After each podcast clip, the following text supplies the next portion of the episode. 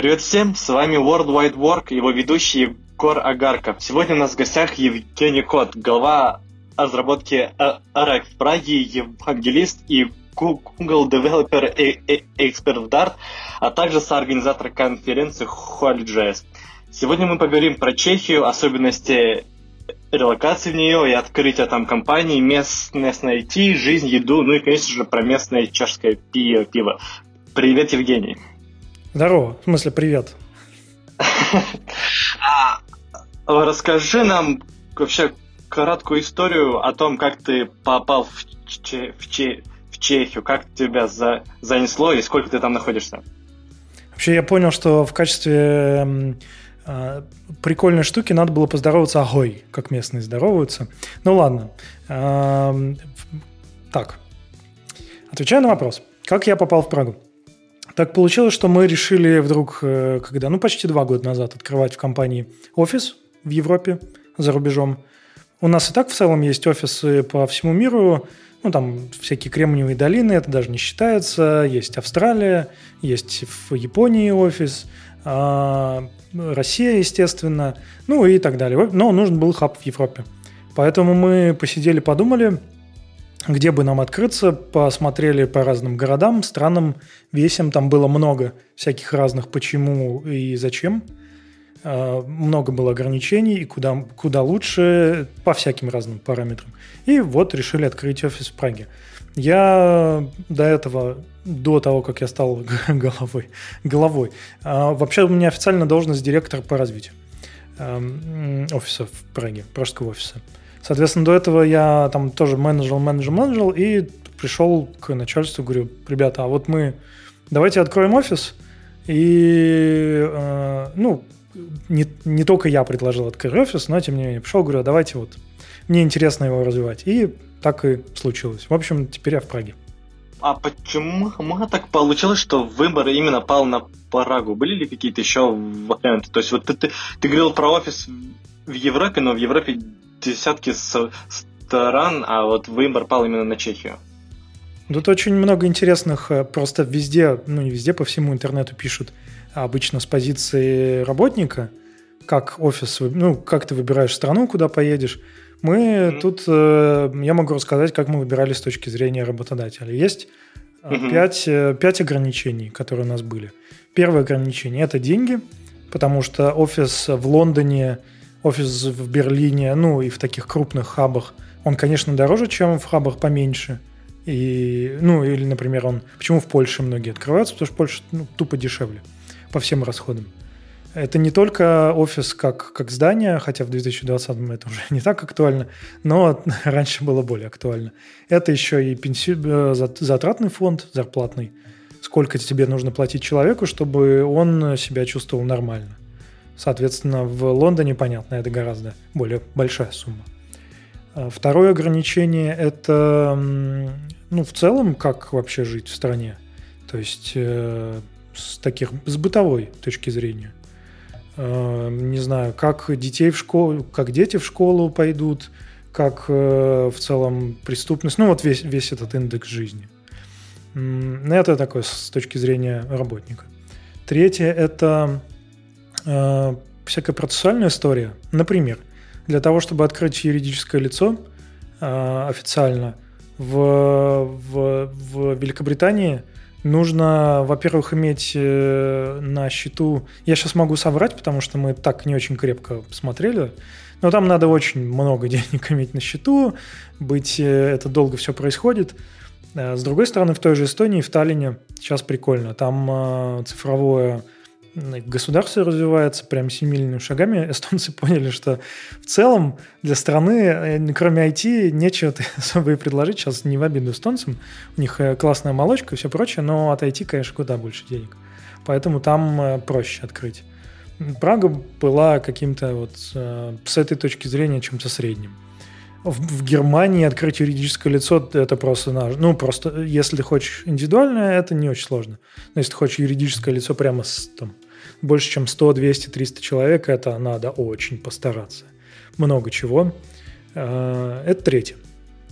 Четвертое – это тот момент, что Это должно быть удобно с точки зрения всех передвижений, потому что у нас есть офисы, и им лучше как-то коннектиться, и если тебе нужно лететь с пятью пересадками 25 часов, это, конечно, не очень удобно.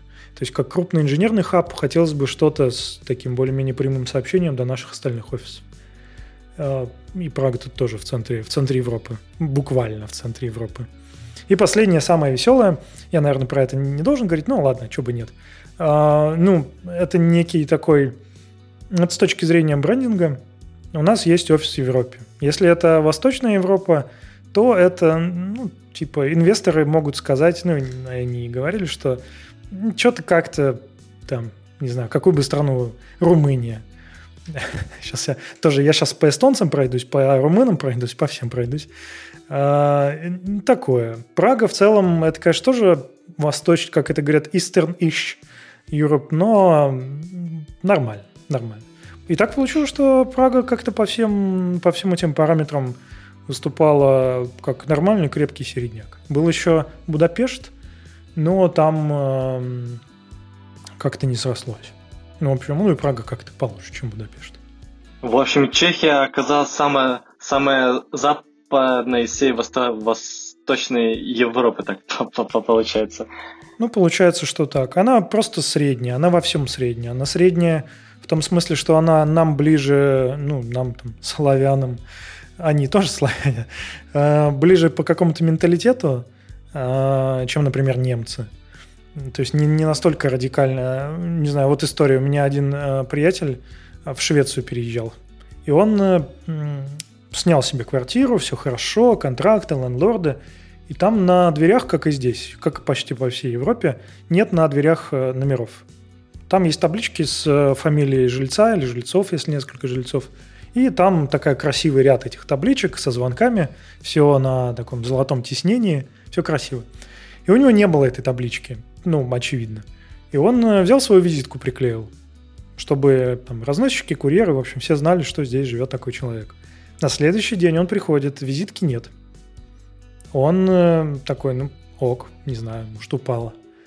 Потом он в ящике смотрит в почтовом, а там его визитка и красивым шведским почерком от руки написано. Если вкратце, то там написано «Уважаемый сэр». Ну, месседж такой, что со своим колхозом вот этим вот уезжай отсюда подальше, но, пожалуйста, сделай себе нормальную табличку, как все. Вот как все будь. А, и нам, да, нам, наверное, это не очень просто, но нормально, сойдет. И Европа, э, Прага оказалась в центре всего этого бедлама по всем параметрам.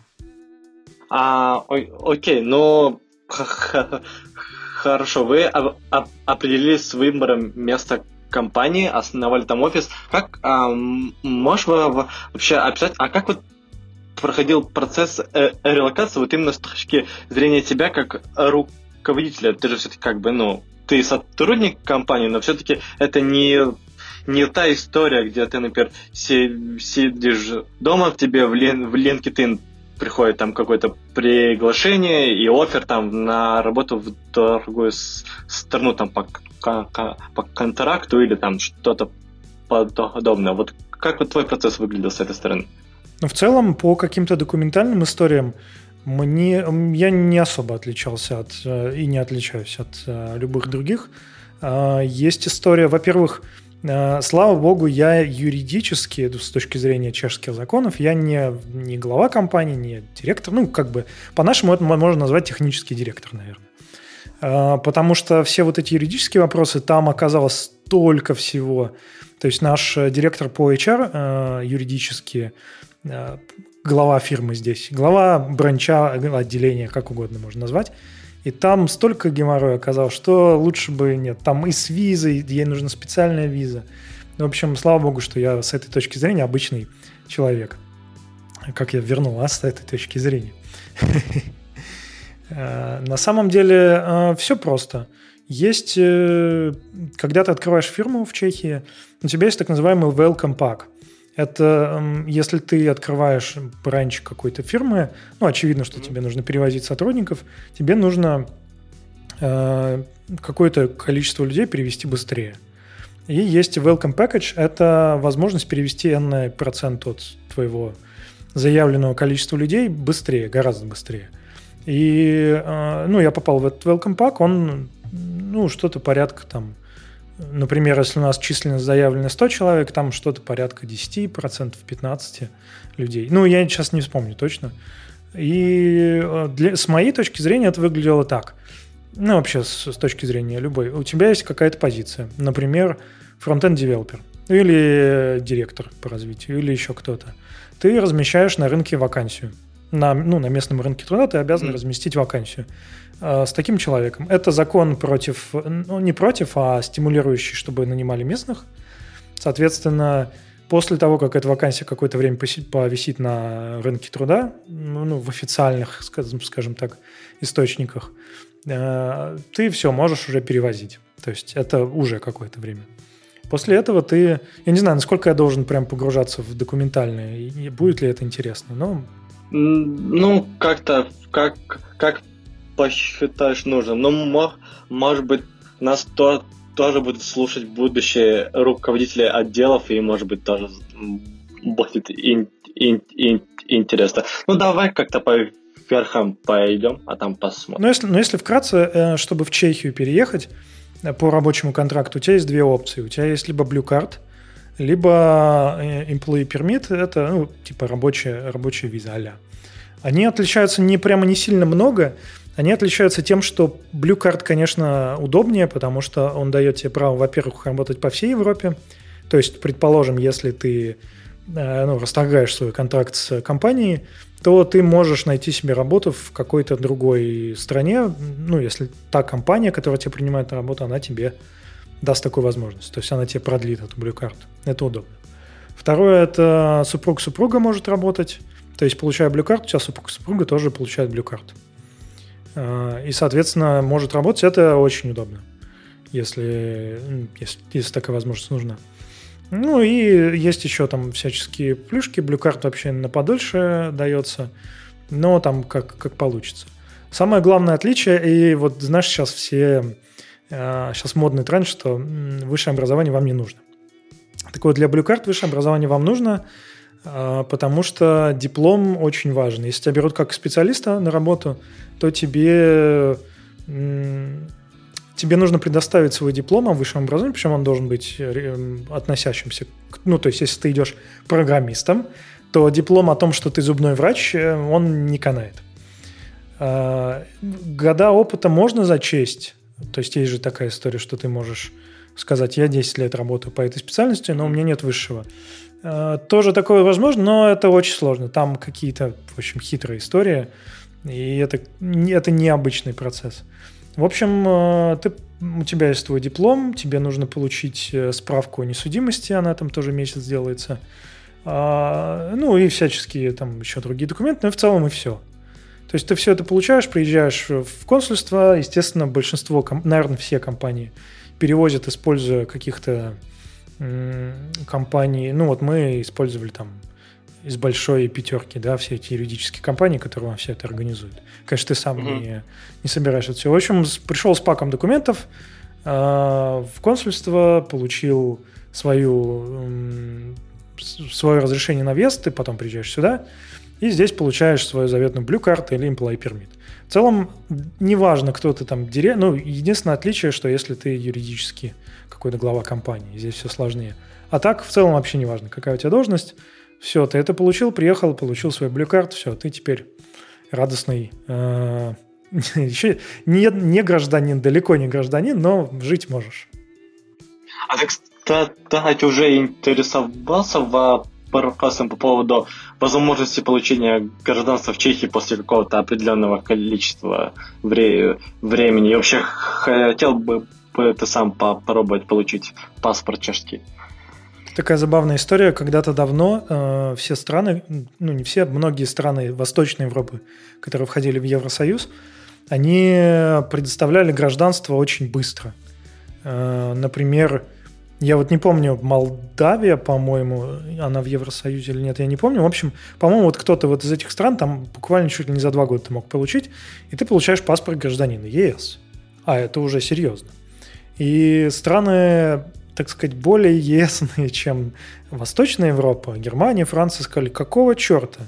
Ну, типа, приезжают тут какие-то странные люди, получают паспорт гражданина ЕС, и вот они такие же граждане ЕС, как и, как и мы.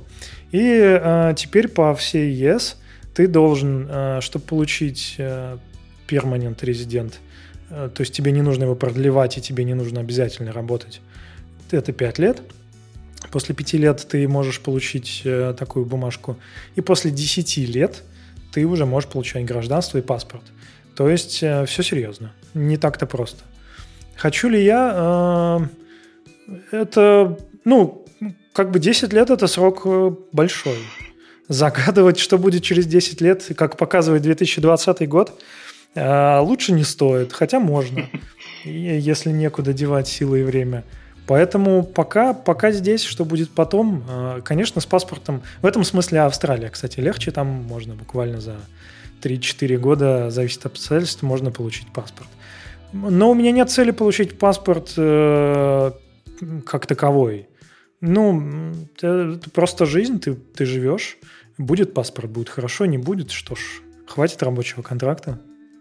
Окей. Okay. А вот, кстати, ты упомянул такую интересную вещь, как что вы должны опубликовать там свою вакансию на местном э, рынке. Я в целом слышал о таких программах и в других странах, что если, допустим, ну, тебя там зовут на работу в Европе, то, скорее всего, эта вакансия уже прошла через местный рынок, да? А вопрос, собственно, такой, а вы нанимаете местных чешских специалистов? Ну, был ли такой опыт вообще?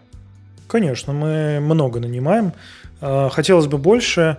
Идея же офиса не просто его открыть, как... Ну, есть э, разные компании. Я разга... Э, разговаривал с а, с большой крупной компанией с, офис, в офис, э, с офисом в Лондоне, и они, у них такая очень интересная история. Они изначально хотели строить международный офис. То есть у них был офис в России, они открылись в Лондоне как раз, и они хотели строить международный офис, нанимали местных, но проблема с этим, что вот приходит э, там какой-то PM или менеджер и говорит, вот слушай, есть а, Джон и Вася, да, у меня в команде.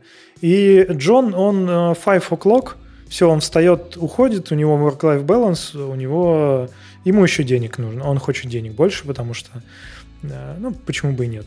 А Вася, он злой, голодный русский, и он э, работает за троих, потому что у него нету здесь ни семьи, ни друзей, никого. И плюс ему нужно закрепиться, он хочет больше денег тоже. В общем, оплатим мы им одинаково. Что за фигня? Поэтому вообще строить международный офис дико сложно. Тут тебе и культурные различия, и э, различия как, какого-то ментальности, различия того, чего люди хотят, work-life balance, все на свете. Мы, в общем, сейчас э, такой офис хотим и строим. Местных нанимаем. Э, есть всякие разные интересные истории, связанные с культурными различиями. Э, например, например, а, с коллегами чехами, чехоговорящими а, идем пиво пить. Они, ну, когда пойдем? Начинаем судить, рядить. Он говорит, ну, в четверг вечером, очевидно. Я такой, ну, типа, четверг вечера, это почему четверг? У нас же, у нас, в принципе, вот эта офисная культура, это пятница вечер. Пирчес, потому что по четвергам проходит. Скорее, скорее всего, да, скорее всего. На самом деле, и ты говоришь, но в пятницу уже рабочий день, ты придешь же ведь такой, а, опухший весь. Он говорит, ну, пятница же это сокращенный день. В общем, оказалось, что, во-первых, пятница, и многие кандидаты, которые приходят, они говорят, слушайте, а можно вот я 4 дня в неделю буду как там побольше работать, а в пятницу поменьше, потому что пятница – это время с семьей. Work-life balance – это святое, пятница, суббота, воскресенье вообще нет – а вот четверг это как раз можно с коллегами прибухнуть, пятница рабочий день такой более расслабленный. А, здесь, да, work-life balance такой серьезный. В той же Норвегии у меня тоже много друзей, они говорят, там прямо доходит до того, что, а, не знаю, какой-то critical баг на проде в пятницу нашли. И вроде надо все сесть в Они говорят, ну, он ну, не такой же, ну, не такой уж он и критикал. Подождет до понедельника. Ну, нич, ну, ничего. Все равно кастомеры же, они же тоже не придут в субботу-воскресенье. Вот, поэтому, да, мы, мы нанимаем, но как, вот, как, как нанимающая сторона, как менеджер, очень интересно смотреть за, за тем, какой рынок другой, какой, какие люди другие, чего они хотят. Это прямо дико интересно. Слушай, а как-то вообще отличается устройство IT-рынка в Чехии, ну или в, в, в Европе, в отличие от Р, России, то есть вот по примерам того, что, что, что, что ты вот видишь со стороны своей компании? Есть много, много интересных историй. Например, рынок, э, вот я сейчас говорю конкретно за Прагу, за Чехию. У нас, э, я из, я из Питера, соответственно, в Питере мы, у нас тоже большой офис. Питер, Москва. Например, C-Sharp, дотнетчики. Я бы не сказал, что у нас э, дотнетчики – это какое-то особое звено, а особые работники. Да и, в принципе, .NET технологии, ну, сейчас, наверное, не так модны в России. У нас э, ну, сейчас, наверное, там фронтенд прямо во главу угла, все на фронтенде, JS и прочие такие. Хотя сейчас, наверное, все шарписты такие сидят, слушают, скрипят за зубами, ушами. Говорят, а, все не так. Но реально, C-Sharp тусовка не такая активная. Здесь же, в Праге, очень много банковских всяких э, штук. Barclays, какие-то Deloitte, Э, PricewaterCooper и прочие истории, и там .NET сплошной. Здесь еще большой офис Microsoft. Здесь .NET сплошной, и э, мы тут мы врубились в такую тему. Мы, у нас мы нанимали C-шарпистов, в том числе, которые хотели бы перейти, например, во фронтенд, потому что у нас Dart. И, а тут нет, тут C-шарписты сидят, у них зарплата больше, чем у всех остальных, больше, чем у фронтендеров. И они сидят и такие, да мы никуда не пойдем, зачем нам вообще? Тут нет, шикардос. Поэтому это такая прикольная штука. А по, э, по рынку, по, по как таковому, есть э, такие прикольные фишки, например, у нас, ну это мое сугубо мнение, но мне так кажется по опыту, вот сколько лет мы собеседуем, сколько лет люди приходят, у нас э, много про деньги, да, то есть ты смотришь, какая тебе сумма будет платиться, ну, есть какой-то общий фон, там, чтобы в офисе были печеньки, вот это все, свободный график. То есть я сейчас слабо себе представляю какую-нибудь топовую IT-компанию России, которая говорит, ну, вот у нас только с 9 до 6, у нас, у нас как бы... А, еще галстук, пожалуйста, галстук на работу, будьте добры. И сидит какой-нибудь JavaScript-программист и в галстуке с 9 до 6.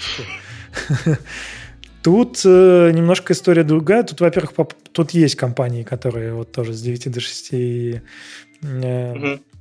у которых дресс-код, но тут люди приходят, они их чуть меньше интересует э, конечная цифра, скажем так, это угу. не главное. Их интересует много других перков. Страховка очень важна. Э, очень важно, как вот как раз вот этот work-life balance. Люди спрашивают хорошие вопросы. Вот, кстати, всем, кто интересуются вот эти, знаешь, из разряда топ-5 вопросов от HR, там, кем вы себя mm-hmm. видите через 5 лет. Но тут ребята спрашивают через год, а, что мне нужно сделать, чтобы вырасти в должности, какая у меня будет следующая должность, и как вы меня будете оценивать, по каким критериям. И в целом, да, как вы будете понимать, что я хорошо работаю или плохо. И это прикольный вопрос, и я так с трудом вспоминаю, чтобы люди его спрашивали у нас, в, в России, в Питере. Так что э, и здесь люди, да, они спрашивают всякие разные вещи, которые ты иногда и сам-то не знаешь. Ну, не, мы, конечно, мы это, конечно, знаем, но в целом интересные. Блин, интересно. Слушай, а я вот могу предположить такую историю, что вот ты говоришь, что, ну, что кандидата обычно приходит и как бы не сильно прям уж э, заботится о, о деньгах. Ну, имеется в виду в, в рамках разумного. Я, наверное, предпо, предположу, что это как э, что в Чехии, как, как во всей Европе, большая прогрессивная шкала налога. Вот вообще, с, а, а, расскажи, какие налоги в, в Чехии, вот какие они бывают, как они начисляются? Ну, по поводу налогов, э, там достаточно сложная система, потому что э, есть отчисление, э, ну, понятно, что есть страхование, есть пенсионное, есть налог на физических лиц, да, к которым мы привыкли. В целом налоги есть, зависит от твоей зарплаты, они не настолько прогрессивные, то есть это график не такая линия, например, как в Финляндии, где этот налог чем выше, чем больше ты получаешь, тем он выше. Тут есть до суммы я сейчас не скажу, но в целом это не так важно. Э, до, предположим, до 30 тысяч крон там один налог в месяц, потом у тебя есть э, эм, супергросс, это если у тебя от 30 до 100 тысяч. Но я думаю, что меня поправят в комментах, я сейчас на память не помню, какие там суммы. Угу. И потом, если у тебя сверхприбыль, у тебя третья шкала, еще больше. Э, соответственно, ну, то есть, если ты получаешь уже много, то уже там не важно, сколько ты много получаешь. Поэтому эм, история с деньгами, она скорее не столько про налоги, хотя они большие достаточно, не такие большие, как в Германии, но история в том, что, и это моя теория, что в России э, у нас э, блага какие-то, мы привыкли, что они монетизируемые. Предположим, ты как разработчик получаешь много денег, соответственно, mm-hmm. ты, ты можешь себе купить систему здравоохранения, ну как бы, да, ты можешь себе какую-нибудь клинику пойти за доп, ну или у тебя вообще есть страховка какая-нибудь хорошая, зубная и прочее. А, ты можешь себе купить безопасность, ну, в кавычках, конечно, но ты можешь, э, не знаю, снять себе квартиру в каком-нибудь районе получше, ты можешь с сохраняемым двором, парковкой там всем на свете. Потом ты можешь, э, не знаю, с частной охраной или еще чем-нибудь.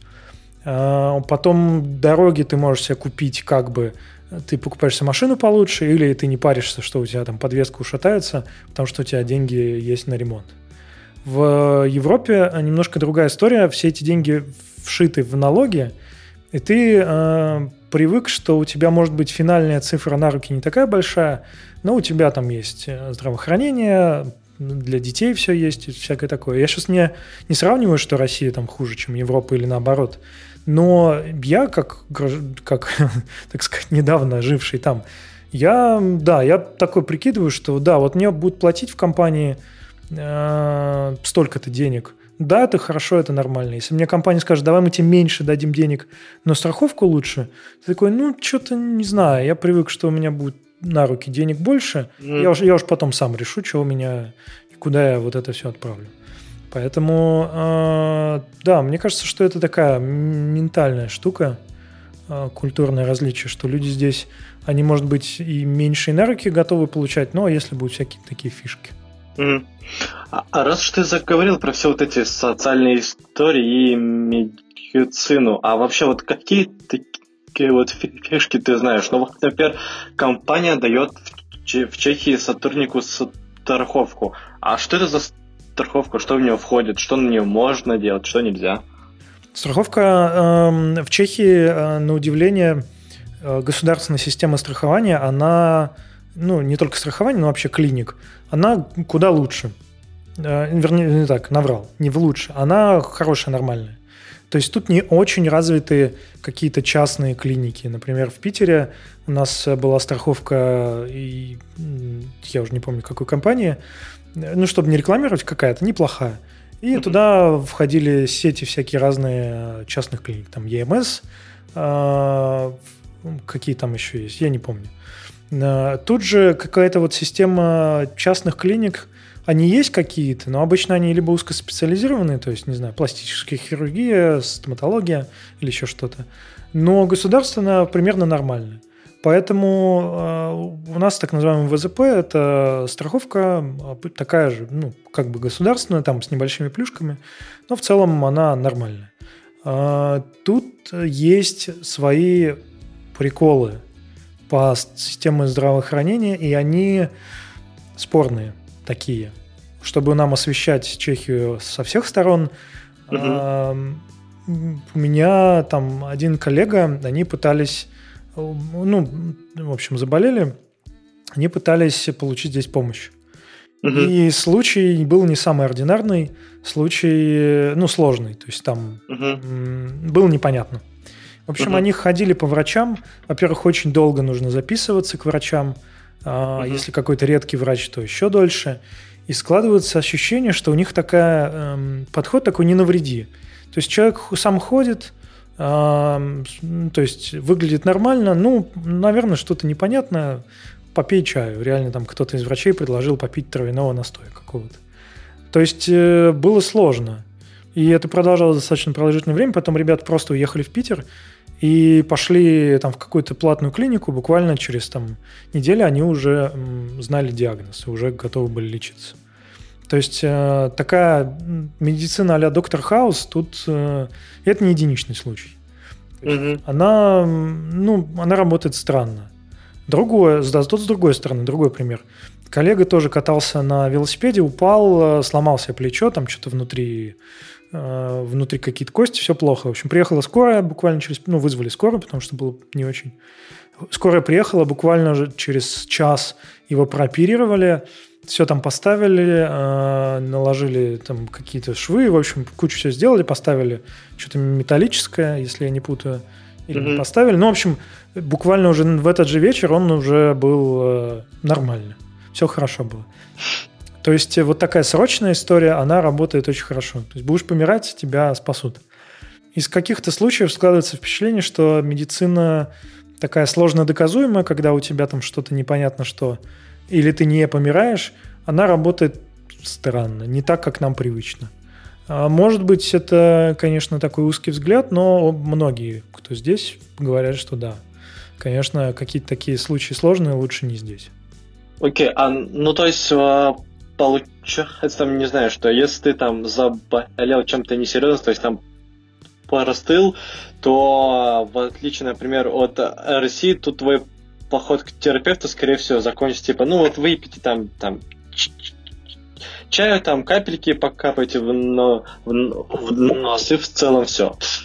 Да, да, и, кстати, Конечно, спустя всего год и такие огромные прогнозы делать мне напихаю, что вот ты там делаешь по... Но у меня складывается впечатление, что люди чуть меньше залечиваются, да, то есть я так вижу, аптек, ну, на квадратный километр, по моим ощущениям, аптек как-то меньше. И я не вижу там прямо огромных очередей, э, каких-то бабулек бедных, которые покупают постоянно лекарства. Фиг его знает. То ли, а, то ли все доставляется на дом, то ли... Ну, вот у меня складывается впечатление, что как-то очень не поощряется ипохондрия. То есть, если ты заболел, но вроде живой, ну, ну сиди там, сиди, лечись э, чем-нибудь простеньким таким. Может быть, это просто мое узкое мнение. Ну, на самом деле ты не первый, кто такое говоришь. По-моему, в выпуске про Гер... Германию в целом было примерно такое же описание подхода к медицине. Окей, а, а, а, а, а ты вообще в Чехию с семьей переезжал? Да, я переехал в Чехию с семьей. Вот а, ты говорил, что Blue Card, он распространяется и на семью тоже, да, там, на жену, если она здесь захочет най- найти работу. А у, тебя, у, у тебя жена, например, тоже, тоже, тоже чем-то в IT занимается, или она не работает на местном рынке. То есть вот, хочется понять историю, как вот, например, своего супруга или супругу здесь э, устраивать. Если у тебя был такой опыт. Слава богу, жена у меня не зайти, я бы, наверное, помер. Представляешь, вот ты целый день, там митинги, стендапы, скрамы, а, сбор, системы сборки, ошибки, CI-CD, тыры-пыры. Ты приходишь домой просто весь конкретно уставший, и там тоже, типа, а ты знаешь, новый фреймворк выпустили? Я бы, наверное, помер. вот. Так что, э, слава богу, нет, но устраивать... Э, тут есть э, история такая. Э, а если у тебя есть Blue Card, ну, ты, например, по Blue Card, то здесь можно найти работу, в IT тем более. Каких-то других областях, конечно, язык самая большая проблема здесь. Э, в IT, конечно, английский, но не в IT.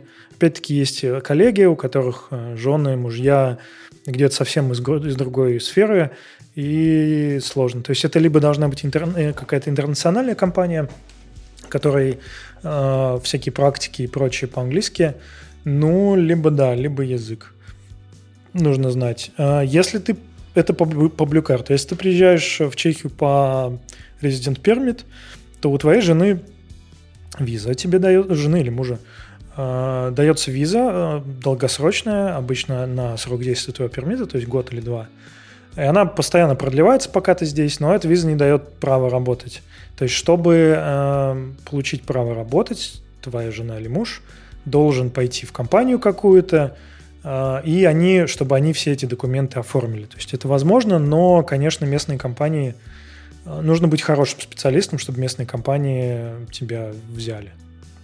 Угу. А вот ты упомянул про язык. Ты сам чешским языком владеешь в какой-то степени? Тут я должен э, признаться, каминг, так сказать, что сейчас у меня по работе, по работе, по всем активностям, в общем, английского выше крыши. Я, я сейчас английский э, подтягиваю, потому что я, конечно, у меня он более-менее нормальный, но хочется, чтобы он был прям, прям совсем хороший, потому что э, Конечно, это, эта история давняя, и там по всем твиттерам э, летает Э, там какой-нибудь Андрей Ситник, который говорит, что всем, всем пофиг какой то английский. Это действительно так, никто не будет тебя, скорее всего, поправлять, что вот ты тут какой-нибудь present perfect э, взял, а не past uh, simple. simple. Да-да-да. Но все равно хочется, например, если на каких-то деловых переговорах с... А тут бывают там какие-то серьезные ребята в галстуках, ну и ты такой айтишник там в футболке, все равно хочется как-то говорить правильно и хорошо, и да даже, даже, может не столько с точки зрения грамматики, а с точки зрения уверенности. И поэтому я сейчас английский э, капитально подтягиваю. Хочу, вот у меня сейчас advanced, хочу прямо какой-нибудь еще более advanced э, подтянуть. И на два языка просто не хватит.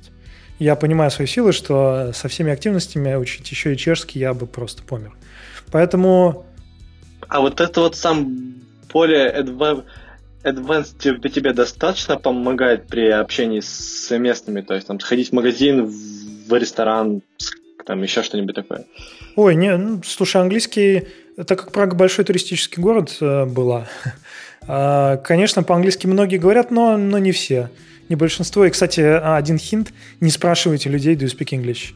Потому что, потому что когда ты говоришь do you speak English, э, они сразу себе планку поднимают, и даже если человек нормально говорит, э, ну, то есть вы друг друга поймете, человек говорит no, или там a little bit, и ты слышишь, что человек не little bit говорит, а нормально. Просто им кажется, и мне кажется, это такая славянская тоже история, что типа, ну, если ты отвечаешь yes, I do, ты должен прямо, у тебя должен быть прямо British Oxford English.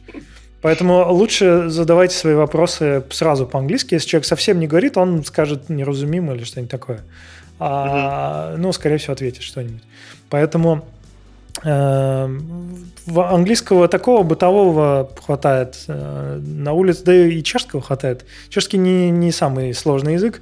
Я уже нахватался каких-то вещей. То есть купить овощи, фрукты или заказать едно пиво просим, это тут ума многого не надо. Скорее, если будет какой-то отвлеченный разговор на какие-то темы, конечно, я ничего, наверное, не скажу. Но это я, я себе четко сказал, я английский себе до какого-то уровня подтяну, который мне хочется, потом уже чешский. Два языка одновременно мне не хватит ни сил, ни времени, ничего. Окей. Okay.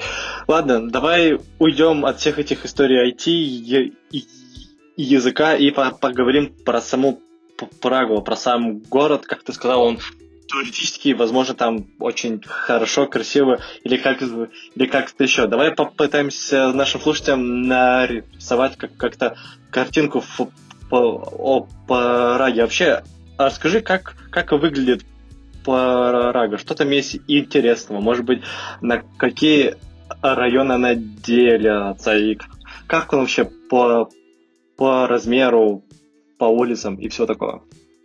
Ну, скажу так, та Прага, в которую вы приезжаете попить пиво и поесть колено, она, конечно, другая. И это уже про это уже анекдоты еще с Советского Союза ходили. Не путайте иммиграцию и туризм. Вот это, это, это 100% про Прагу, потому что она немножко другая, а, чем просто центр, там Карлов мост, э, Карловы Вары, вот это все, которое не очень далеко. Во-первых, э, Прага по сравнению с Питером, а по сравнению с Москвой так вообще, она сильно меньше. Тут живет миллион триста, то есть это почти в пять раз меньше, чем в Питере. А, я уже не помню, сколько там в Питере сейчас, 5, 6, 7 миллионов. И она меньше территориально. То есть э, в Питере я просто сам в Пушкине жил. Привет всем пушкинцам. Я до работы добирался, если на метро, на тэшках, на всем таком, полтора часа это минимум. А на машине, ну там типа 50 минут это тоже минимум. Ночью можно быстрее. Но в целом, э, да, в Праге, конечно, есть окраины, есть дальние окраины. Если жить на крайней станции метро, то тоже может быть где-то минут 40, но это на метро. Но в целом, э, если ты живешь в районах, ну, таких более-менее 15 минут до всего, 15-20. Трамваи ходят блестяще, то есть они прям по расписанию ходят, они так носятся, это дичь. То есть трамва... Э, тут 50 ограничений э, в городе, но трамваи столько не едут, они едут гораздо быстрее, я уж не знаю. В общем, трамваи тут э, совершенно бешеные. Праг гораздо меньше, чем Питер.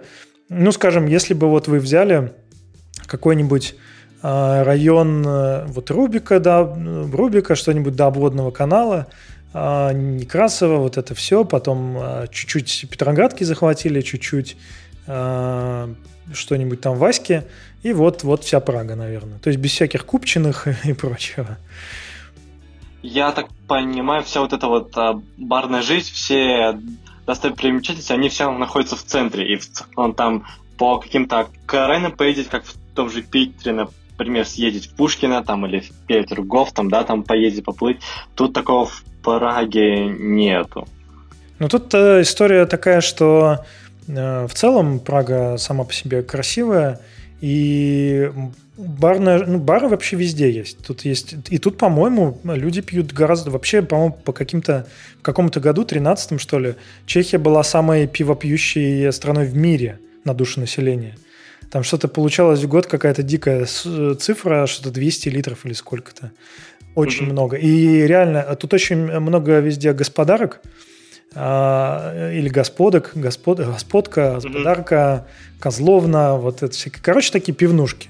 Небольшие пивнушки, а, они везде есть, везде натыканы. Пиво там дешевле воды, то есть э, буквально пиво с краном можно взять, ну, какое-нибудь местное.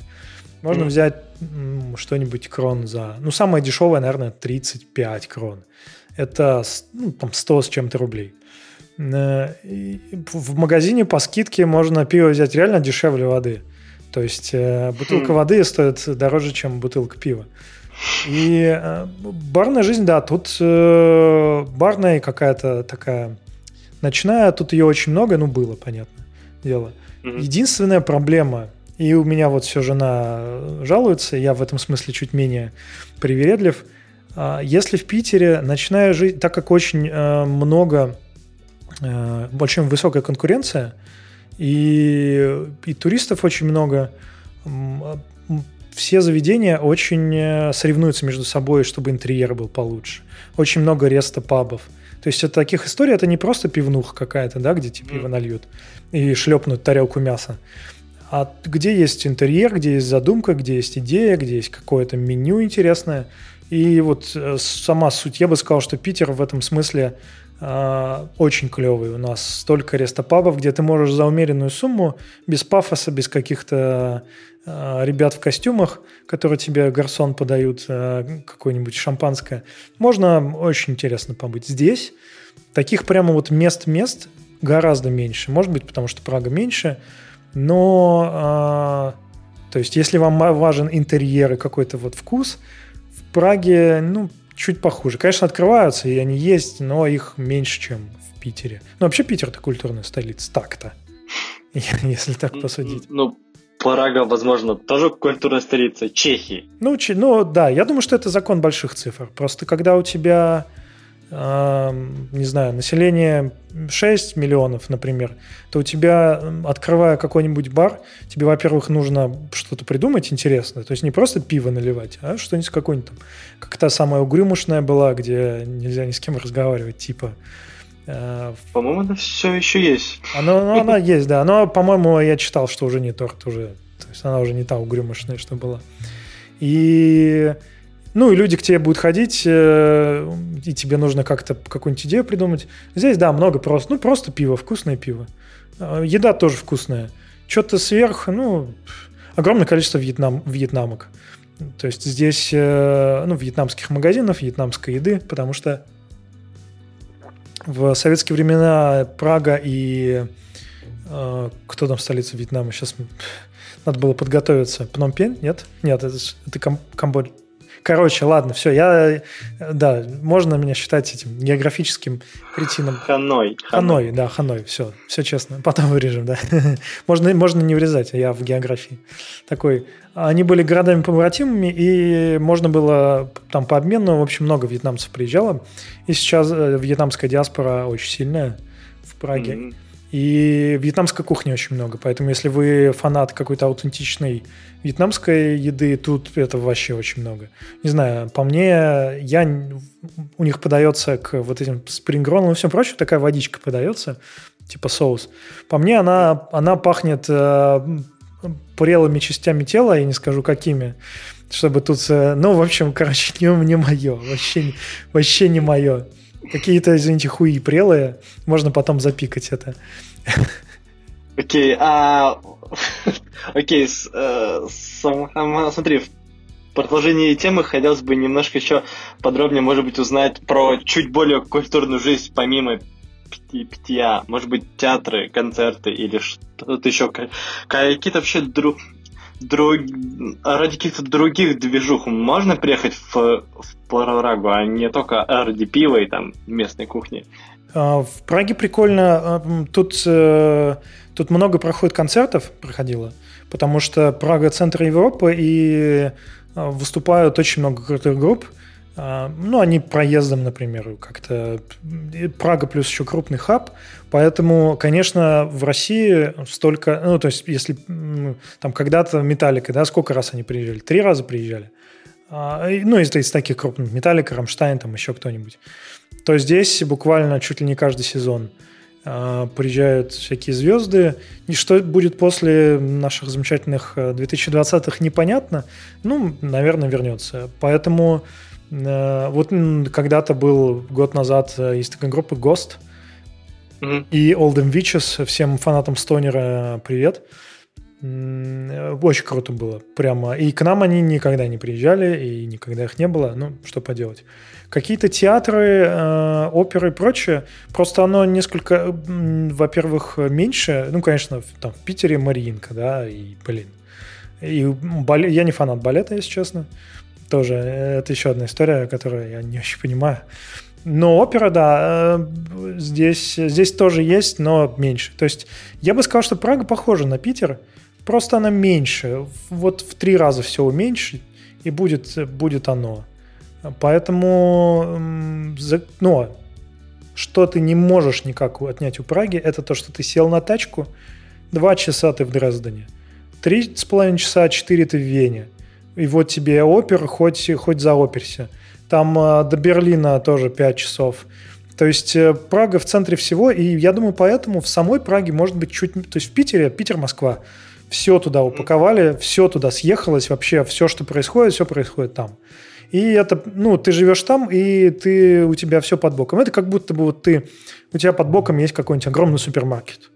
Просто нереально. Ты ходишь, и ты привык, что у тебя хлеба 10 видов, колбасы 500 видов, майонеза. У меня приятель, э, приятель из Америки, ну, американец приезжал как-то в Россию. И мы пошли, ну, что-то просто тоже купить. Он говорит, Женя, почему, почему у вас целые полки майонеза? И там реально, он мне показывает, там реально целый огромный холодильник майонеза, просто такой ряд майонезный, баталия майонезная, батальон. Я говорю, слушай, ну вот любит у нас майонез. Он говорит, ну это же, ну, это же дичь. А потом когда, я, потом, когда я был в Калифорнии, я ему тоже сказал, типа, а почему, почему у вас такое огромное количество барбекю соусов? Тоже там стоишь, вот это вот, или текс-мекс, еще что-нибудь. Ну, это такая локальная история. И вот прикинь, если ты живешь возле этого супермаркета, и у тебя все есть. А Прага это как будто ты переселился в район, где у тебя много э, магазинов, но они все такие специализированные. Хочешь за оперой, едешь в Вену. Хочешь там э, колбасы какой-то, едешь в Германию. И да, это немножко просто другой mindset. А как, кстати, вообще местные, местные магазины работают? Я помню в, из выпуска про Германию э, тоже. У них там, например, все очень рано за, закрываются, а в воскресенье так и вообще и так и вообще ничего не работает. У них там это священный день для отдыха. А как вообще в Праге с этим? То есть вот как ты говоришь в той же там Москве или Питере, там круглосуточных магазинов там и всего такого, ну вот этих услуг много. Можно себе там хоть курьера заказать среди ночи, хоть там а, своему коту там за наполнителем следить, ну условно. Да, к чему, к чему ты кота вспомнил? Непонятный наполнитель. На самом деле э, магазины это, это Германия, наверное, вот как раз, как я и говорил, э, Германия где-то вот на оппозитной шкале от нас, э, Прага где-то посередине, Чехия. То есть магазины в целом открыты примерно зависит от какие-то более крупные, там, Альберты, Биллы, Лидлы до 9, 8-9, после 9 мало кто работает. А, вот в моем районе есть в станции метро супермаркет, ну не в станции метро, тут большой торговый центр, и он вообще до закрытия метро до 11 работает, и это очень круто. После этого времени есть вьетнамки, то есть это маленькие магазинчики, которые обычно держат вьетнамцы, ну такие, как ларьки у нас там, придомо, придомовые. Ну и там ассортимент такой же. Вода, бухло, какие-то немножко овощей, немножко хлеба, какие-то холодильник с нарезкой, с какой-нибудь. Ну то есть такое. И они обычно до 11, что-то такое, до 12 очень редкие. Круглосуточно ничего не работает. В 3 часа ночи ты ничего не купишь. Э, поэтому и да, и продуктовых магазинов тоже круглосуточных нет. Какие-то, угу. какие-то сервисы, да, ночью диван тебе никто не привезет, даже если ты очень много денег захочешь заплатить. Я помню, когда ну, я, в октябре мы переехали, год назад, получается. Ну, э, я приехал, потом уезжал, но тем не менее. Я хотел себе матрас в Икее купить, готов был заплатить любые деньги, чтобы, потому что мне надо было потом уезжать. Нет, говорят, доставка через 10 дней. Все, никак, э, никак иначе. Я хотел каких-то курьеров найти, очень сложно. Э, но в целом, опять-таки, бери и дели все на 3, на 4, на 5. Курьерские службы есть, то есть э, здесь, конечно, там какие-то почтовые истории работают быстрее чем в Питере. Э, ну, по Европе просто они быстрее работают. Но тоже есть прикол. При, например, если я заказываю что-то в почте, на почте, то я знаю, что я проснусь очень рано. Потому что мой курьер, мой почтальон, он мне звонит в 7, сука, 20. Он звонит мне в 7, сука, 20 и говорит, я внизу. Первый раз, э, первый раз я вообще не понял. Ну, то есть я заказал что-то по почте. Э, мне звонок на телефон. А я обычно ставлю на вибро, или вообще без звука. Я не понял, ну, не заметил. Потом звонок домофон в 7.20. Я думаю, что за дичь? В общем, поднимаю эту трубку домофона, и там э, какой-то чех э, злобный что-то говорит по-чешски, быстро и злобно. Я что-то так, я с просонья не понял. Ладно, повесил, думаю, что какой-то идиотизм. Потом вижу на, на телефоне 5 пропущенных. Я звоню, и он мне тоже начинает что-то говорить, и я так э, понимаю, что внизу, что-то внизу. Я спускаюсь вниз, там стоит этот злобный почтальон, типа, ты чё, пес? Я тут уже стою долго. Я ему тоже, если бы я знал чешский, я бы ему тоже сказал, что ты чё, пес? Тут стоишь так долго, в 7.20. В общем, э, здесь э, не все, но очень многое просыпается куда раньше, и люди привыкли чуть раньше работать. Может быть, это в Питере так, э, то есть э, ты мог, не знаю, там пойти среди ночи что-то себе купить, что-то сделать, и в целом э, назначать рабочие встречи раньше, наверное, 11 это мувитон. Тут нет. Почта работает с 7, э, и мне кажется, что мой почтальон теперь на зло. На зло, на зло мне приходит просто рано. Вот. Хотя я его как-то просил, типа, ну, может, если тебе все равно, ну, может, придешь ты там попозже. Нет. В общем, он приходит в 7.20, как часы, молодец. И, в общем, тут все, э, люди раньше просыпаются, э, ну, не, не так экстремально, может быть, как в каких-то других странах, но, тем не менее, все происходит как-то пораньше. Угу. Слушай, я вот слушал твои э, истории про чехов, да, некоторых. А вот э, как вообще, по твоему мнению, сложно ли себе будет ну, найти друга чеха? Охотно, охотно ли, ли они вообще идут на контакт? Тут я бы переформулировал, легко найти друга в 30 лет. И тут, знаешь, э, можно надолго задуматься. Что... Мне кажется, средняя аудитория где-то от 20 до 30 этого подкаста, поэтому думаю, там еще можно найти простить. Ну хорошо, ладно, 25-летний, легко ли вам друга найти? Вот э, если да, то завидую вам.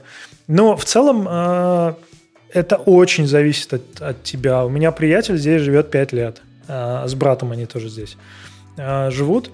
И он сам, ну, то есть он такой менее менее открытый, да, чуть более закрытый. А брательник у него прямо с шилом в одном месте, в хорошем смысле. И он уже кого-то там нашел, какие-то там сноуборды, какие-то истории. А, ну, мне кажется, что это, да, зависит от человека, но чехи в целом это не англичане, но они не, не сверхрадушные. У них есть печать Советского Союза, а, то есть такие они немножко угрюмые. Легко ли завести друга, зависит от того, кто такой друг. А, в целом, ну, есть тут пара чехов, а, ну, нормальные ребята, то есть мы там можем что-то сварить пиво попить, еще что-нибудь поделать. И, так что какого-то правила, наверное, нет. Но в, я думаю, основное это язык, потому что, а, конечно, студенты или какие-то более молодые ребята английский знают неплохо, и вы найдете общий язык. Если ты пойдешь в бар и подсядешь к мужику 40 лет – который в рабочей спецовке пьет пиво, и начнешь ему втирать, типа, чувак, давай пообщаемся, talk, я думаю, что а, ты вряд ли себе друга быстро найдешь. А, поэтому философский вопрос. Я думаю, можно найти себе друга в любой стране или подругу. А, просто зависит от того, сколько ты, насколько тебе это нужно. А, смам, а смолтоки вообще распространены в общении там в, Че, в Чехии? Да как и везде, я, наверное, не, не назову тебе, знаешь, ни одну страну, где люди просто такие, типа, ходят, молчат. А, нет, Россия. Ну, типа того, ну, не, не, ну, не знаю. Я слышал вроде, вроде как в каких-то более северных странах, типа там Норвегия и Швеция, там, как, там как-то этого меньше. Ну, там в целом и общение как бы и меньше, то есть люди обычно сами к тебе не подходят. Я слышал такую историю, да. Не, ну, например, в лифте все здороваются. То есть, если ты в лифт э, заходишь, ты говоришь «добрый день». Или там, э, если люди выходят, то они говорят «нас Ну, типа «до свидания». Mm-hmm. То есть, ну, хотя бы так. А, какие-то смолтоки я сам не особо заводил, потому что я не знаю чешского, да. А, ну, то есть на работе, да, конечно, с коллегами там или с какими-то соседями по бизнес-центру, э, да, ты можешь что-нибудь там перекинуть пару фраз на английском, но сосед, например, по дому, я не знаю, а говорит ли он по-английски, да, то есть если я ему что-то скажу, а, может, ему будет неловко. Он мне, ну, короче, э, если бы я знал чешский в достаточном э, объеме, чтобы я мог так small наверное, может быть, с кем-то перекидывался пару фраз. Ну, в баре, вот мы бухали в баре, ну, не бухали, нет, просто были в баре, бухали сразу, типа мы там вообще весь бар разнесли. Mm-hmm. Были в баре с какими-то парнями молодыми познакомились, э, тоже студенты, нормально. Но у меня сложилось впечатление, что они не чехи. Ну, я так, угу. мы не особо там прям спрашивали. Вот. Но студенческая тусовка здесь очень большая, например. Здесь же бесплатное образование в Чехии. Любое образование, и высшее в том числе. Да, и высшее в том числе. Ты можешь поступить в э, университет. Ну, понятно, что там есть какие-то экзамены, но в целом образование бесплатное. Единственное, да, тебе, конечно, нужно сдать язык будет, то есть э, да, есть много лекций на английском языке, но есть лекции на чешском. И поэтому здесь очень много студентов, э, в том числе очень много студентов из вот соседних стран, э, там, Украина, Беларусь.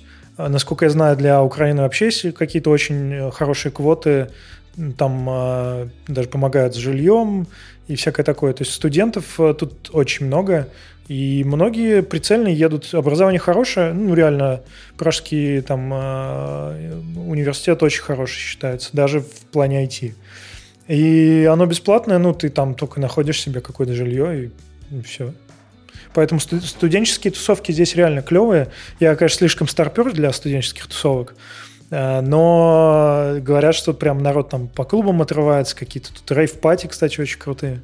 Ну, то есть, в целом, я, если взять себе цель получить образование в Европе, то Прага это такой один из отличных вариантов получается. Ну, даже, например, приехать из России или Украины. Да, да, здесь, ну, плюс еще визы студенческие неплохие. Единственная замануха, студенческая виза, там у них хитрый зачет, то есть если ты, типа, здесь жил 5 лет студентом, то это не будет равно, как ты здесь 5 лет жил и получаешь ПНЖ. Там а, я сейчас боюсь напутать, там что-то два за один, то есть типа два года студенческих приравниваются к одному году такому.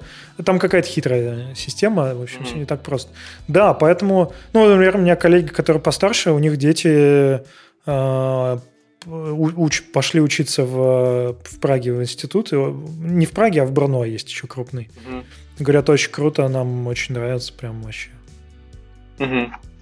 Окей, uh, спасибо. А вот у меня такая вот э, мысль появилась. А, а решил вообще как, как-то коротенько про климат в Параге. Как ты сказал, ты приехал в октябре, то есть ты, по сути, приехал зимовать в Парагу. Да. Ну и, ну, и, естественно, после этого еще про, провел там летний сезон. Как вообще вот по ощущениям, ну, нужно ли там собомить какую-нибудь толстую куртку непродуваемую, как в том же Питере, или еще что-нибудь такое? Какие-нибудь особенности? Ну, по сравнению с Питером, конечно, ну, типа, Питер уже давно мемом стал, да, со своей погодой. Поэтому по сравнению с Питером очень много городов на Земле будут с хорошей погодой. Здесь э, куда мягче климат, здесь нету таких больших перепадов, когда у тебя зимой минус 20, а летом плюс 30. Ну, в Питере редко прям плюс 35. Ну, вот это лето, наверное, было очень жарким. А предыдущий, по-моему, тоже. А здесь, э, скажем так, э, зимой минус, я помню, был минус один, минус два где-то ночью. Но это самый прямо экстрим. Снег был один раз, и он тут же тает. То есть в среднем зимой температура это где-то 5, 6, иногда даже до плюс 10, иногда даже до плюс 15 поднимается. Э, сейчас вот, например, плюс 16 на, за бортом. Но летом бывает сильно жарко, то есть 35 вполне. Здесь такой климат, здесь нет больших водоемов рядом, поэтому он там чуть, э, чуть другой. Я бы сказал, да. Какую-то прямо зимнюю куртку э, с начесом, наверное, нет смысла. Летом жарковато, поэтому если будете смотреть квартиру, лучше смотрите либо в доме с толстыми стенами, где сохраняется холод, либо с кондиционером, потому что душновато, жарковато. Так что климат получше, солнце больше. Вот то, что я оценил, это прям солнце точно больше, чем в Питере. Mm-hmm. Потому что вот эта серая пелена, а, это же известный факт, что Э, Питер работает на ненависти. И когда Достоевского, когда Достоевский умер, его сожгли и развеяли над Питером, с тех пор у нас такое серое небо. Э, известный факт. А в Праге Достоевского не было и ненависти поменьше, поэтому здесь солнца больше. Ну, зато там есть очень много готических и темных замков, так что в, цел, в целом могли бы компенсировать недостаток ненависти. А ненависть, она, знаешь, в замке вот она сконденсировалась, вот в эти чер, черные камни, и поэтому она не распылилась в воздухе. А в Питере вся вот эта лепнина, она просто отразила ненависть, и она в воздухе теперь витает. Окей, хорошо. Ну все, мы в целом подходим к концу, а в конце каждого выпуска ВВВ мы говорим про местную кухню, а в Чехии мы еще и поговорим про местные алкоголь. Мне бы хотелось лично от тебя услышать про местную кухню, если ты ее пробовал. Вот какие там основ... основные продукты вообще? Какая вот она на вкус? Пройду, но в целом э, пражская чешская еда вот мне не очень. Было, было прикольно, когда ты сюда приезжал, э, как часть э, какого-то трипа. Но на самом деле чешская еда, ну как и еда многих – стран вокруг, Германии, там, Австрии, она, это еда простых людей, да, э, еда пастухов, и люди тогда ели чаще всего один раз в сутки, и нужно было, ты съел прямо вот нормально, пошел на поле работать, и она очень калорийная. Из таких особенностей, во-первых, все в подливе. Это просто дичь. Мы, то есть ты в, в каком-нибудь там ресторане или еще где-нибудь. У нас внизу, в предыдущем бизнес-центре, у нас была, ну, типа такая кафе-столовая, что такое. В общем, ну, берешь мне, пожалуйста, там картошки какое-то, какое-то мясо, ну, еще чего-нибудь. И он берет потом вот целую, целую поварешку вот этого соуса просто херак тебе прямо на тарелку, и там такое просто море. Э, картошка там плавает, как э, какие-то э, айсберги в океане. Какое-то мясо там тоже плавает. В общем, такое царгасовое море, можно сказать. И ты, а мы, мы как-то говорим, нет, можно, пожалуйста, без подливы? Но нам как-то не очень. Он на нас посмотрел, вы что, больные, что ли? В смысле без подливы? Подлива – это жизнь, это, это сок весь. Это вот такая особенность. Второе – кнедлики. Господи, я кнедлики вообще на дух не приношу. Кнедлики это, это такая штука, его, их миллион разных видов. Если вкратце, это, это такое тесто, а, бывают там картофельные кнедлики, это картофельное тесто. Бывают еще какие-то разные. Но это такая, как, такая типа булка, только вареная. В пароварке его часто делают. То есть, ну, просто такие куски булки. Его, обычно кнедлики очень любят с подливой, потому что подлива впитывается в кнедлики, и, и можно их есть, и прямо подлива течет по, по усам, по бороде, в общем, вкусно. Но, не знаю, не фанат. И третий столб, э, ну ладно, еще четыре, у нас же как, как будет стол. Четыре столпа чешской кухни. Первое – это подлива, второе – это кнедлики, третье – это свинина, потому что свинина дешевле, дешевле, чем говядина. И в целом, ну, с, с, свиней разводили когда давно в бешеных количествах, ну и сейчас. Поэтому свинины очень много. Ну, а свинина, естественно, достаточно такая жирная история. Вот эти колены, ве, колены вепривые и всякое такое. Ну и последнее – это «Привет, Германия», квашеная капуста тушеная. А, без этого тоже никуда. Вот это, наверное, четыре столпа чешской кухни. Все должно быть э, в подливе, все должно быть жирное. А, ну и такое, чтобы прямо вот ты пожрал, и, и чтобы прямо на, на весь вечер. Но проблема в том, что мы, айтишники, мы как бы в поле не работаем. И как бы мы там не, да. не уставали в, за просмотром пул реквестов, мы столько калорий не как-то не употребляем в, в свое тело. Поэтому вот традиционная чешская кухня, ну, она такая специфическая. То есть, если вы я, кстати, не понимаю, вот ты пьешь пиво холодное, а, и жирное ты едешь, и ешь, и привет твоей поджелудочной. Да. Потому что привет печени. Э, я не топлю за, за ЗОЖ, но тем не менее. Но из хорошего чешская кухня. А, это Азия. То есть тут очень много азиатской еды, вьетнамской еды, ну и всякой такой. Но, кстати, из интересного суши нормальных как-то вот не найти. Это удивительная история, но суши мало, и они какие-то странные бывают. Была еще фишка, э, такое ощущение, что суши-рестораны, ну, то есть вот места, где ты ешь суши не заказ, а они как-то для романтических, потому что я как-то заходил, и ну, сел один, там э, чувак, э, официант, мне, значит, ставит приборы, тыры и напротив ставит приборы. Я смотрю, столики в основном для двоих. И он такой говорит, типа, подождать, пока, ну, ваш партнер придет. Я говорю, да нет, ну, я сам пришел пожрать. А, и знаешь, он меня так посмотрел, типа, м-м, очень, очень сочувствую вам. Давайте, может, винца, водочки. А, в общем, такая, как бы, романтическая история. Что еще? Эм... Пиво. Пиво. Расскажи про пиво. Ну, кон- конечно, конечно. Пиво... Э- тут получается, что я все хаю, но на самом деле пиво немцы и бельгийцы – они больше экспериментируют с пивом. То есть, э, ну, Бельгия, очевидно, да, там. Угу. Я просто люблю крафт, но я считаю, что крафт э, было несколько волн. То есть раньше, когда давно крафт ассоциировался со всякой ипой. Всякое охмеленное пиво, горечь, и вот эти все ибу и прочие. IBU, индекс горечи. А, но сейчас э, мне кажется, что вторая волна крафта пришла, и это сауры, всякие кисляки, чему я несказанно рад, потому что я очень люблю сауры. А, это если, правда.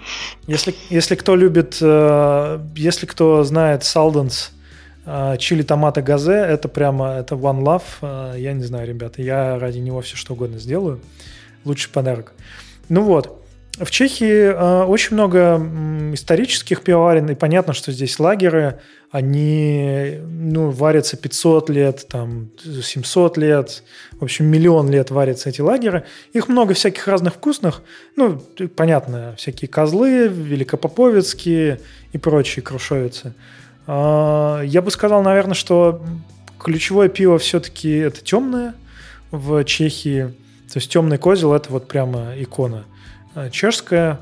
Э, и тут из интересного пива э, не пишут, ну вот у нас как пишут, да, обычно, пиво с градусами. И ты смотришь, там 4 градуса, 5 градусов. Тут в основном везде пишут э, плотность. То есть от десятки это совсем такое пиво водянистое, какой-то mm-hmm. совсем-совсем лагерь, плызень какой-нибудь, до уже какие-то там экстра-супер крепленные э, приматоры, у которых э, ну, и оно, конечно, связано с э, алкоголем. То есть у тебя темный приматор двойной, экстра стаутный э, с плотностью, не знаю, в 20, он, конечно, будет крепким. И тут есть пиво, пиво плотность очень плотное очень крепкое, там э, у него 10 градусов будет, 12 и так далее. Это уже такое серьезная история. Но э, из хорошего пива везде, в любой самой, самой э, захудалой господарке, оно вкусное, то есть э, а на утро у тебя ничего не будет, даже если ты достаточно много выпил. Поэтому, эм, поэтому да, просто если вы хотите чего-то какого-то прям крафта, нужно поискать. Да, ну это опять-таки по сравнению с Питером. Из, mm-hmm. из забавного с коллегами пошли э, пиво пить. И тоже, ну, заходим, там такая типичная э, пивная, и дама приносит... Вот мы зашли, нас пять человек было. Мы зашли, она тоже вообще ничего не спрашивает, тут же поставила нам пиво какого-то. Мы такие, ну ок. Чуваки засадили тут же, буквально там в три глотка это пиво. Она приходит, еще приносит. Я такой, я типа, что происходит? Я это-то не успел выпить. И потом уже после второй они уже потихоньку начинают пить, там уже что-то что другое, может быть, заказывают. Ну, в общем, да, тут такая история, что может быть, это вот коллеги у меня такие, но, по крайней мере, вроде как традиция. Сначала засаживаешь, чтобы они говорят, это смазка для разговора. Чтобы все шло хорошо, ты сразу засадил одну-две, и потом уже дальше у тебя уже хорошо идет. И вторая особенность еды, то есть, ну, понятно, что это туристическая история, тут еда ну, есть, но есть такие традиционные пивные, там нет еды. То есть есть какие-то сухарики, есть что-то там, такие какие-то закусочки. А, например, традиционные пивные закуски тут. Это э, гермелин, это сыр. Он типа бри, э, ну такой с белой плесенью. А, они из него, они из него все что угодно делают. Они его жарят, они его солят, э, то есть он плавает в рассоле. Это первая такая традиционная закуска. Второе – это утопенцы. Это, по сути, сардельки маринованные. Э, или шпикачки, ну там типа с жиром, без жира. Угу. Ну, тоже такая история. Э, проблема в том, что мясо вообще, ну, приготовленное мясо, а она, они приготовлены, ну, считай, это вареные сосиски, которые, сардельки, которые ты замариновал. Они не очень просаливаются, то есть они такие уксусно... Ну, вот из холодильника. Вот у кого есть сарделька, возьмите сейчас просто, достаньте из холодильника, она же готовая уже, на самом деле. Они же не сырые. Э, просто достаньте, полейте немножко уксусом, э, посыпьте горчицей, и вот будет утопенец. Ну, тоже. Ну и третье – это хлеб. Хлеб с э, как это, это семена фенхеля, по-моему. Фенхель – это семена укропа, по-моему, вот это так называется, такой mm-hmm. специфический хлеб. Вот и лук маринованный. Это вот три традиционные закуски, которые будут с пивом. Ну, то есть такая история реактивная, скажем так. Угу. Окей, очень довольно интересно. Слушай, а вот такое по секрету, а, че, а, чех, а чехи люб, любят что-нибудь покрепче пива? У них много настоек всяких разных, сливовицы, грушовицы, всякие прочие, прочие ицы. Это такая, а, они всякие разные бывают, они бывают э, от достаточно слабеньких, там 20 градусов, до прямо ядерных каких-то, выше 40 и даже еще выше. Это такая история, э, ну, знаешь, как вот самогон у нас. Угу. То есть э, все говорят, что лучше домашнего не бывает. И кажд, у каждой бабушки есть рецепт сливовицы какой-нибудь хитрой. А в барах э, народ... Э, ну, я видел, что пьют, да, какую-то сливовицу или какие-то настойки. Но это в основном домашняя история. Обычно люди идут в бар с какими-то с коллегами, друзьями, там пьют, а вот крепкое, ну, в основном, не знаю, может, я не ходил по таким барам. То есть прямо, чтобы надираться, чтобы стояла бутылка водки, ну, или чего-нибудь такого, ну, что-то не очень видел. Может быть, просто не ходил по таким барам. Угу. Окей. В целом, блин, довольно подробно. Ну и подводя итог вообще всей этой чешской истории. Может быть, ты еще что-то хочешь сказать напоследок или дать какой-нибудь самое свой вообще по всему тому времени, что ты там провел? Ну, я бы сказал, вот для тех, кто думает э, ехать в Чехию, ну, понятно, что, во-первых, там зависит от того, где и кем и как, потому что э, Чехия, во-первых, Прага оказалась дороже, дороже Питера. Жилье, э, мы про цены не поговорили, э, ну вот жилье дорого. То есть, э, ну, например, цена 2 КК – это одна спальня и одна такая, обычно тут это почти везде. То есть гостиная, совмещенная с кухней. То есть редко где бывает прямо отдельная кухня и отдельная какая-то гостиная, зал или что-нибудь такое. Цена 2 КК в нормальном районе, а их три – это Винограды, э, с Жишковым примерно, Карлин и, наверное, Галишовец. Э, примерно 2 КК стоит что-то порядка 25 тысяч крон. Это в среднем, плюс там еще когда плюс-минус поплатки, то есть это все пляшет вокруг 25. Сейчас э, курс рубля 3,3 примерно, ну вот и считайте, это в районе там 80 с лишним тысяч рублей. И это не будет прямо прямо роскошнейшие хоромы. Ну, в смысле, это нормальная, нормальная, хорошая квартира. С нормальным ремонтом, со всем прочим.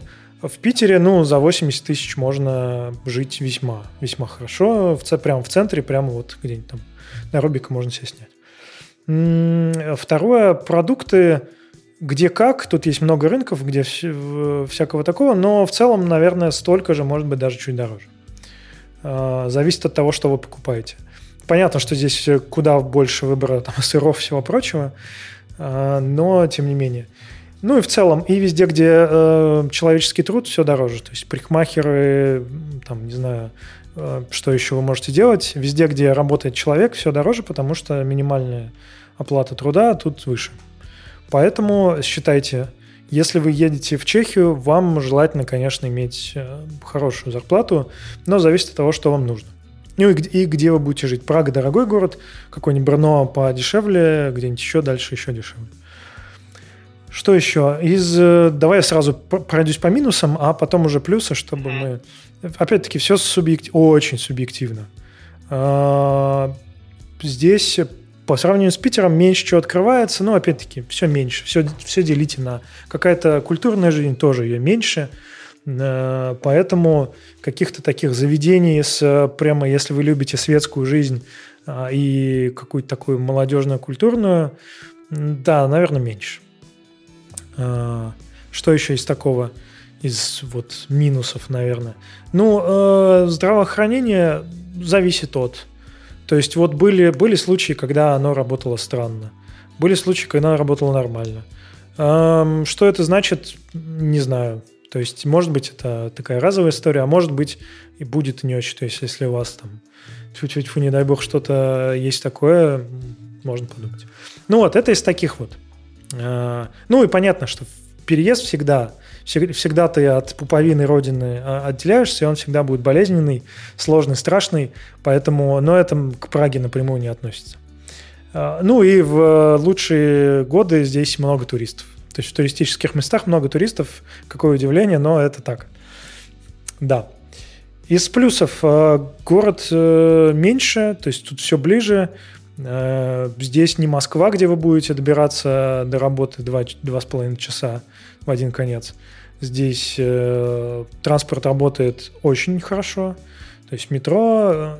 Здесь без изысков метро, знаешь, такое самое обычное. Это, это не, знаешь, не помпезность столицы, оно чисто утилитарное.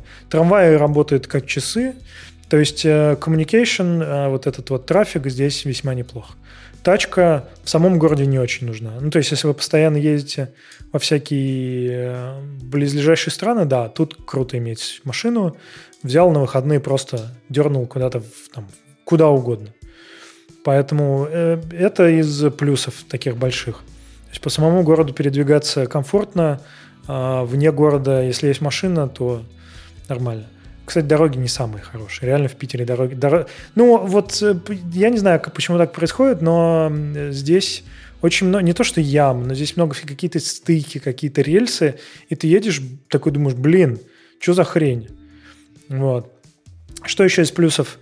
Если вы любите чешскую еду, то тут вам будет прямо раздолье. Это, это вам будет хорошо. А, что еще сказать? Ну, в целом, про красивый город. Че? Она реально красивая. Поэтому э, я, я, знаешь, я так, я не, э, не делаю такой себе, знаешь, спредшит, что вот оставаться или уезжать. И такой плюсы и минусы себе выписал, веса проставил, нейросеточку обучил, и, и такой, да, надо уезжать, надо оставаться. Везде, везде может быть нормально, зависит от того, что вам нужно и что вам не нужно.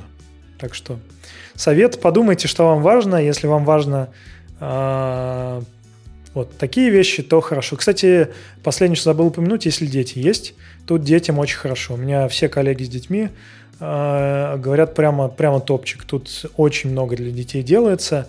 Такое детское государство, защита детей очень хорошо работает. Коллега говорит, что сейчас все перевели на удаленку, и школа ему звонит, говорит, слушайте, а у вас есть для ребенка, ну, там, наушники, микрофон, ноутбук, чтобы он сидел? Если нет, мы вам пришлем. Так что тут... Вот они куда все налоги. Да, да, да, да. Ты сидишь, думаешь, блин, мои налоги. Ну, в общем, да, поэтому э, я бы сказал так, Прага и Чехия это неплохой микс между э, славянским менталитетом, какой-то не излишней упоротостью в правилах, законах и всем прочем. Тут есть и раздолбаи, тут есть и какие-то и взятки даже есть. Э, но все-таки это Европа, это центр Европы, поэтому это хороший микс, хороший компромисс. Окей. Спасибо тебе большое. Тогда на этой позитивной ноте мы и закончим. А с вами был подкаст World Wide Work, его ведущий Егор Агарков и наш гость из Праги Евгений Кот. До встречи в новой стране. Пока. Пока-пока.